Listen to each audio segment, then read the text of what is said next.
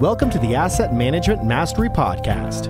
Your hosts, Gary Lipsky and Kyle Mitchell, have more than 50 years of combined experience in operations and management and more than 25 years of real estate investing experience. This show focuses on educating syndicators and apartment owners on how to build systems and manage their properties more efficiently to become a best in class operator. 100% straight talk. Let's jump in.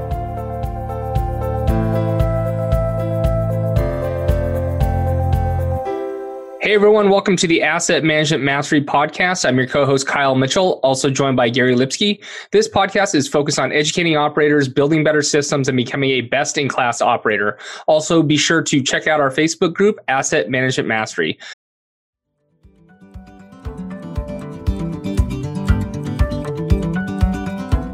Join us at the Virtual Asset Management Summit on June 21st through June 27th. It's a seven day content packed event for multifamily operators and asset managers with over 1,500 attendees and over 20 amazing speakers. You will hear from top experts about topics such as construction management, KPIs, refinancing, investor relations, the capital stack, disposition, and so much more. Go to www.amsummit2021.com to grab your free ticket to become the best in class operator. Discover the best asset management strategies all in one place.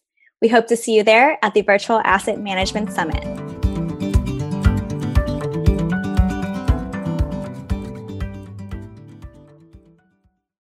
All right, today on the show we have Mark Willis. Mark, how you doing? Hey Kyle, doing great. We appreciate you hopping on. If you could start by telling the listeners a little bit more about yourself and what you currently do.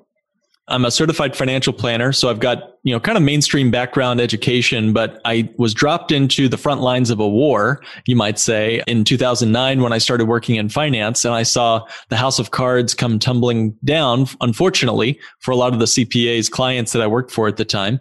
So it was at that moment that I had to make a decision. I could either, you know, leave the industry and go work at McDonald's or something, or figure out a strategy that wouldn't rely on Wall Street as a primary means for us uh, meeting our financial objectives for my clients. And thank goodness I've been able to stick with it. I've had a lot of fun the last 11 years, uh, run the practice here, Lake Growth Financial Services. And we meet with clients over Zoom and phone across the country. Mark, it's great having you on because managing money is so critical not only for asset managers, but for everyone. So, how can an entrepreneur fire their banker and become their own source of financing? That's a great question, Gary. You know, it, it, presumes a certain assumption that we want to fire our banker. and most people love the money that they get when they need to borrow cash. But the trouble is banks are just as easily able to deny that loan as approve it. And, you know, as you guys know, when are banks least likely to lend us cash? When we need it the most. You know, Mark Twain's quote, banker is a fellow who will lend you his umbrella when the sun shines, but wants it back as soon as it starts to rain. So, you know, a lot of our clients come to us sick and tired of the runaround that they are given with the banks. They've lost deals when banks don't come through on time. They're sick and tired of proving that they're worth the loan. So one step at a time, our clients are firing their banker. Uh, and there's lots of ways to do that. You know, one particular strategy we found very helpful is using a, a little known variation of old fashioned whole life insurance of all things to borrow against the policy like a bank. So now it's your own line of credit to yourself where you're not having to rely on a bank or a underwriting institution, whatever. That basically the, the money comes to your bank account in about five days. You can come to closing with cash for your real estate deals and you've got yourself your own personal line of credit to yourself. It's a pretty phenomenal strategy. Not so average, certainly, to think about life insurance as a place to park wealth, but it's been working for 200 plus years. This could work great for the small investor, but what about a, a big investor? How, how much can they, they leverage against that? Yeah, you know, you can use your policy cash values and you can have as many as you'd like. Banks are some of the biggest purchasers of this strategy. In fact, a good chunk of their tier one capital is tied up in life insurance cash accounts for their executives. Last I checked, bank owned life insurance and corporate owned life insurance totaled almost 40% of the tier one. That's their safe money, their tier one capital. So it could be tens of millions of dollars or hundreds of millions of dollars, depending on the size of the uh, accounts that you have and how many executives are on your asset management team. Uh, we've had nonprofits do this with tens of millions of their dollars as well. Uh, so it's not a cure all. And a lot of folks will then take their cash value. I had a, had a client recently who took their cash value from their life insurance, marched into a bank, handed them, you know, the $400,000 of cash value in their policy and said, I want a loan and here's some money for my collateral. Uh, and they got the loan, walked out of the bank with, you know, a sizable bank loan, traditional bank loan, but they're in control because they had the capital. And that's really what it comes down to. In this market, we've got to have liquidity. We've got to have capital, contingency cash on our balance sheet. And that's what life insurance lets you have. It's just a tool in the tool belt. It's not a good fit for everybody, but it can provide you the edge you need when you're in a competitive situation to get that deal. All right. So you, you take the money, you invest in a deal. What's more important, rate of return or rate of income? The default CFP in me, my spidey senses are tingling, is to say rate of return. You know, return on investment is the words ROI. That's where we hear the word ROI, return on investment. Give me a rate of return. Well, guys, I cannot spend a rate of return at the grocery store. You know, it doesn't matter what my rate of return is. I'll give you a quick example. Let's say you invest 10 grand with me and I double your money this year. So I get your 10 grand up to 20 grand. That's a, a rate of return of 100%. And then next year, whoops, I lost half your life savings. 20 grand is where we started. 10 grand is where we end up after two years. So we went from 10 grand to 20 back down to 10. That's a positive 100% and a negative 50%. Guys, I can advertise to the next guy behind you in line that I just gave Gary and Kyle a 25% average rate of return. 100 minus 50 divided by two. That's an average return. And Wall Street is allowed to advertise average rates of return. To me, that's a shame. To me, that's a farce. So I would rather a rate of income. You know, rate of income is what I mean when I say ROI, because I can spend a rate of income at the grocery store. And guys, honestly, the yield, the real estate that we've been able to see lately has been squeezed. But I'd still say the flow of money, that mailbox cash is really where the action is in real estate. And there's very few places in the financial universe that give you that sort of predictable income. So I'd much rather a stream of income that I cannot outlive over and against this year's rate of return. Yeah, I think that's really, really important. I, I never hear people talking about rate of income, and and your point was spot on. How can regular people create wealth in sane, predictable ways? you don't have to invest in GameStop or, you know, cryptocurrency or whatever. You can do this sanely. And that was the key word for me when I started in this business. I saw a lot of insanity in 2008 and 9. I'm seeing a lot of insanity right now. And I just didn't want to build my business and I didn't want a lot of clients calling me at 3 a.m. wondering what's going on in, you know, Indonesia, China, whatever, or on Wall Street, whatever.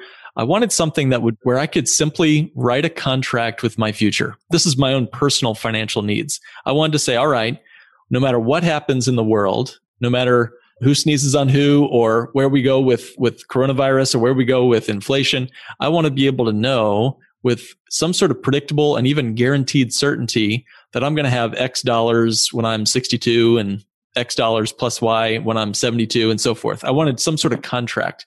And really, that's what real estate is, right? And heck, that's what life insurance is. They're both contracts. All I have with real estate is as nice as it is to see that big apartment building. All I have is a contract.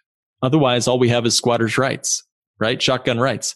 So having the contract is really the basis of civilization and it's the basis of real wealth. The contract really is the basis of our any financial plan. You know, I, I think all the way down to like simple stuff like the DNA in our bodies. The DNA in your body, my body is a contract with our future. It's a contract with our future. Wouldn't it make sense to fight against the laws of universe, you know, gravity, entropy, whatever, with something as powerful as DNA, a contract? And there's a lot of entropy. There's a lot of gravity in the financial universe, guys.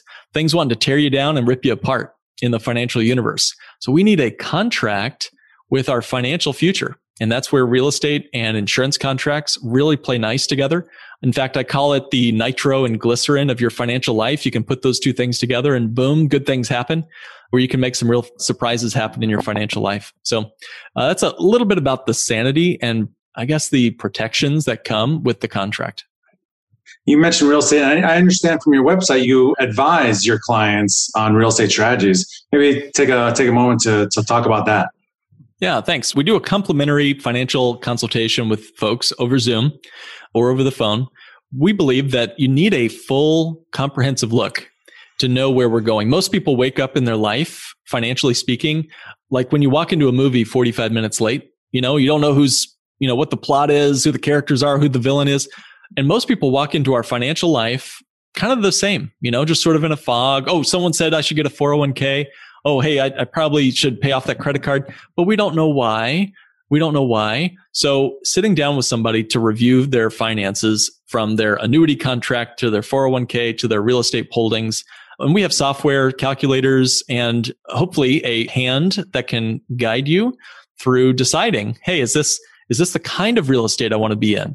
Do I want to do storage units? Do I want to do apartment buildings? Do I want to do syndication only or wholesaling or anything else? I mean, it's a broad world out there, as you guys know very well in your expertise. So helping clients just ask, what do I truly want my money doing for me? That's the key. What do I want my money doing for me? Everything else is secondary. It's so important for people to spend as much time thinking through their financials, but they don't. I mean, this this separates the haves and the have-nots quite quite often. So, uh, thank right. you for for that, Kyle. Why don't you take us home?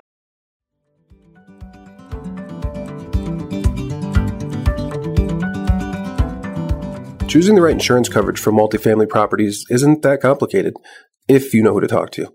At the Garzella Group, we're uniquely qualified to help you navigate the range of policy choices you have, and we're committed to saving you 30% in the process. We do intensive market research and have nationwide relationships, so we can find coverage other insurance brokers simply can't. We should talk. Go to quotenow.biz and we'll start the conversation.